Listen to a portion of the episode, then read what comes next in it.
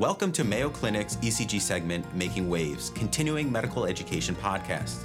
Join us every other week for a lively discussion on the latest and greatest in the field of electrocardiography. We'll discuss some of the exciting and innovative work happening at Mayo Clinic and beyond with the most brilliant minds in the space and provide valuable insights that can be directly applied to your practice. Welcome to Mayo Clinic's E C G segment, Making Waves. We're so glad you could join us. Today we have a great episode planned for you as we discuss wide complex tachycardia differentiation, specifically focusing on the manual methods available to do so. We have an expert discussant joining us today who will help us better understand these approaches. So let's get started. Now, decades of clinical research have led to a variety of thoughtfully designed manual methods to differentiate wide complex tachycardias into ventricular tachycardia, V T, and supraventricular wide complex tachycardia. Apart from choosing the ideal electrophysiological determinants to secure accurate wide complex tachycardia differentiation, algorithms creators devise organizational structure and operative mechanics to enable their generalized use. In this episode, we're going to discuss these various types of manual wide complex tachycardia differentiation methods available to clinicians today. And we're fortunate to have an expert in the field, Doctor Adam May, to join us to discuss this topic. Doctor May is a cardiac intensivist and assistant professor of medicine at Washington University School of Medicine in Saint Louis. Doctor May's research interests are related to the discovery, development, and refinement of innovative processes to enhance the diagnostic capabilities of automated E C G interpretation. More specifically, his work has led to the development of automated methods designed to accurately differentiate wide complex tachycardias. His forthcoming research seeks to leverage the diagnostic capabilities of artificial intelligence techniques to better facilitate accurate rhythm analysis. Doctor May, thank you for joining us today. Thank you, Anthony. It's my pleasure.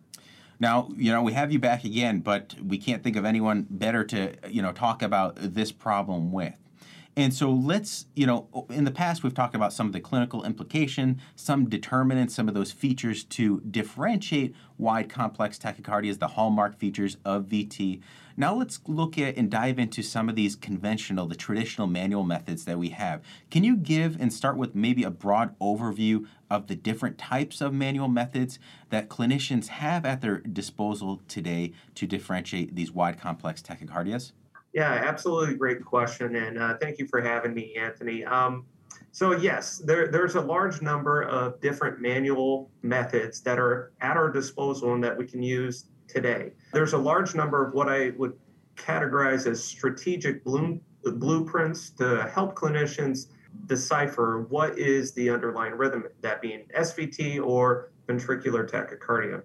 Now, there's uh, multiple uh, types of designs, and I would broadly categorize them as being multi-step, as being the first group, uh, where the users actually negotiate several prompted steps where they're asked uh, to determine the presence or absence of a specific criteria. If the a specific criteria that is specific for V T is present, uh, then V T is your diagnosis. And only in the occasion where, after negotiating the entire multi-step algorithm, with no responses to everything, you would have supraventricular wide complex tachycardia, or S V T, as your diagnosis. Another group of uh, another group of algorithm does include a V T as a default diagnosis. This was uh, introduced as uh, by Griffith in the early nineteen nineties, uh, where uh, V T would be the default diagnosis unless highly specific criteria for S V T is present. There's also a unique criterion uh, known as the Bayesian algorithm, where different criteria are sort of uh, collected together and put into a mathematical model to help determine presence or absence of, of ventricular tachycardia. There's more simple criteria where it's just a single criteria, that being the, the R-wave to peak time and lead two, uh, introduced by Pava and colleagues. And then there's uh, the more recent variety of criteria, that being uh, point scoring methods, the most prominent example of which would be the V T score, uh, where the most, uh, the more points that you accrue uh, with that scoring method, uh, the more likely V T is present. Uh, so those would be the broad categories uh, for different manual methods uh, to uh, uh, differentiate wide complex tachycardias into V T and S V T, all of which I, I, I, I use and, and I, I actually Uh, think fondly of, and, uh, and and again, these are all at our disposal, and that could be very helpful to clinicians' uh, clinical practice. Well, th- this is great, and you gave, you mentioned a lot right there, and uh, me being more of a, a simple guy, let's kind of step back and maybe look at some of those that you mentioned in a little more detail. Maybe we could talk, start with these multi-step algorithms, in which we tend to think are more of the commonly recognized, utilized approaches in clinical practice. Uh, what do you think are the common ones that are used, and maybe can you add a little bit of rationale of like why they were developed, where their formulation came about from? Yeah, absolutely fantastic uh, question. So, um, well, with multi-step algorithms, uh, these uh, essentially been uh, present or within uh, at our disposal since the late nineteen eighties and early nineteen nineties, and they were essentially brought forth by both Marriott and also uh, Brugada separately. Uh, the most prominent algorithms that we have out there that are multi-step would be the Brugada algorithm, the Verecki A V R algorithm, uh, that happened a little bit later, and then also most recently in the past few years would be the Limb Lead algorithm, uh, one that I've uh, you know uh, become quite fond of. Now, the purpose of these algorithms is essentially to provide a clear diagnosis uh, in a very straightforward manner and to really remove the ambiguity in what is essentially a very complex task. And what these algorithms do is that they organize highly specific criteria in series, and they prompt the user to address every one of these criteria separately to uh, arrive at the diagnosis. As I mentioned, if uh, a user is prompted uh, with a question uh, evaluating a, a very specific criteria for ventricular tachycardia, and if that criteria is present, then and you have an affirmative response, then V T is diagnosed, and uh, end of story, you're done with the algorithm. And it is only after completing every single step in within that series that you arrive at the diagnosis of supraventricular wide complex tachycardia. Now, every one of these algorithms that I mentioned uh, really achieved great performance uh, within research settings, and I find them to be a valuable tool in clinical practice. And for me, anecdotally, uh, in a practical sense, I find that they work pretty, pretty darn well. Hmm. Yeah, it, it's interesting. And it's really nice when you're faced with already this differ, difficult decision, but important clinical decision of figuring out what type of rhythm you're dealing with, because oftentimes, you know, as we're taught early on in when we're learning E C Gs, you know, V T until proven otherwise, but we know there's consequences of inappropriate management in treating something as a V T uh, if it's really not. And so having these steps as uh, someone that's more logical, it, it really makes sense. You know, you're kind of using these features to narrow down what is it. it it's You mentioned also like this V T as a default diagnosis. Uh, what do you mean by this, and, and where did what's its rationale? Yeah, so this is a, a great method to help uh, distinguish V T and S V T. Essentially, it's I find it to be one of the, uh, the more creative ones that we have available. Really, the underlying principle is that all wide complex tachycardias are V T until proven otherwise, and only in the occasion where you have specific specific criteria for right bundle branch block or left bundle branch block being present, that only in that circumstance can you diagnose supraventricular wide complex tachycardia. Now, this criterion is essentially the opposite of all other criteria, uh, where specific criteria for V T must be present to achieve a, a, a V T diagnosis.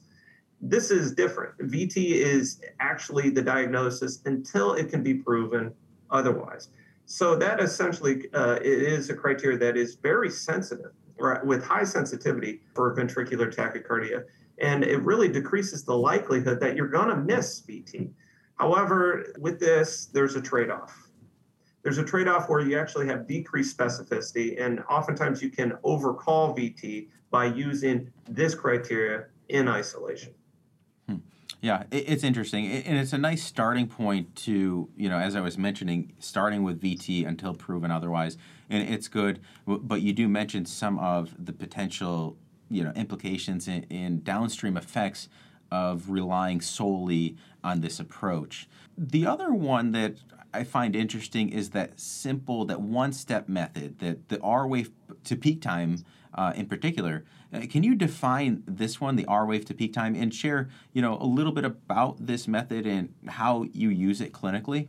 Yeah, so this criteria was more recently introduced, and it, it is, as you said, it's a single standalone criteria where you only have to apply one different criteria to determine whether uh, a wide complex tachycardia is V T or S V T. Now, to apply this criteria, you need to look at lead two, and you need to evaluate the onset of the Q R S complex to the peak of the first deflection, be it upright or downward. And if that duration from the onset to the peak is greater than fifty milliseconds, then you have V T. If it's actually less than fifty, then you have S V T. Now, this is a highly specific criteria for V T. Uh, this uh, co- comes at the detriment of uh, having a lower sensitivity. Now, how I apply this criteria is, is I sort of add it to the mix of all the other criteria. Uh, so I can still use the advantages of this criteria without being punished by the fact that it is uh, not as sensitive as we would like. It's interesting because you mentioned the V T as the default diagnosing being, you know, sensitive. Well, you also have these counter ones to gauge you and lead you in the, the right direction. It's great to have one step and it gets you there, but as you know, there's always these, the weights, uh, the counterbalance of all these things. And the one I want to get to because of all these approaches we've talked about, um, mm-hmm. and because it can't always clearly be defined which you're dealing with a V T or not, uh, we have these point-based algorithms that you've mentioned before where they use those scoring systems. Can you go over the rationale between behind these methods and maybe describe some of the options that might be helpful uh, to use in clinical practice? Yeah, a great question, Anthony. I, I think point-based uh, scoring methods are great.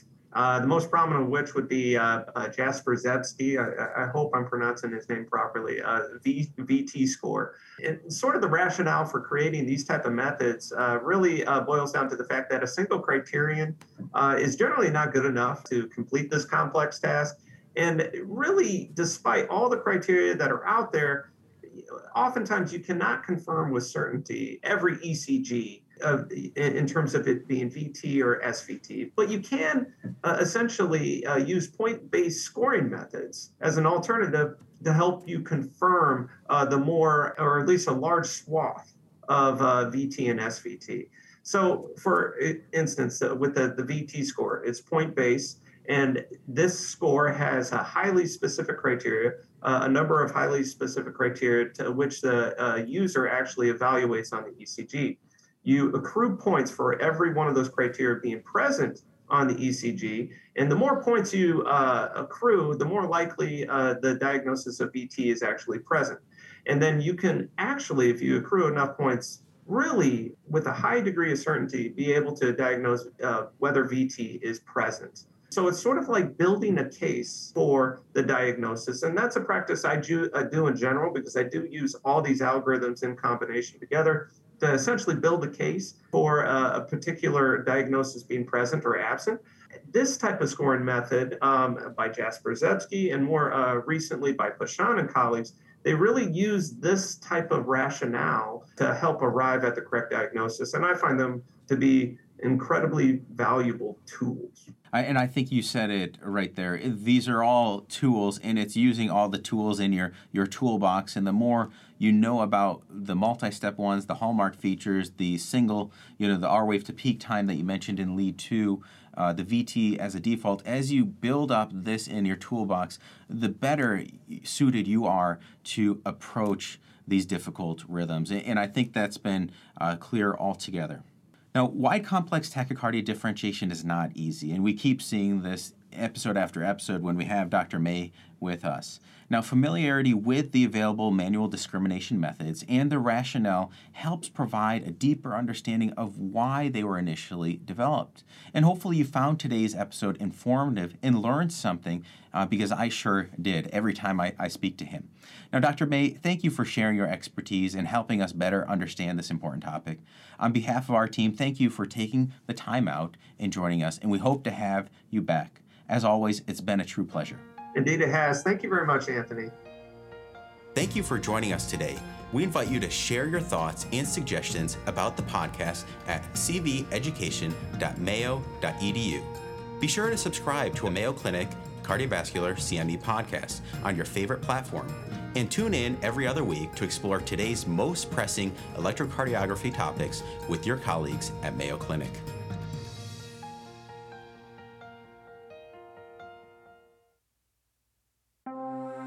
This has been a Mayo Clinic podcast.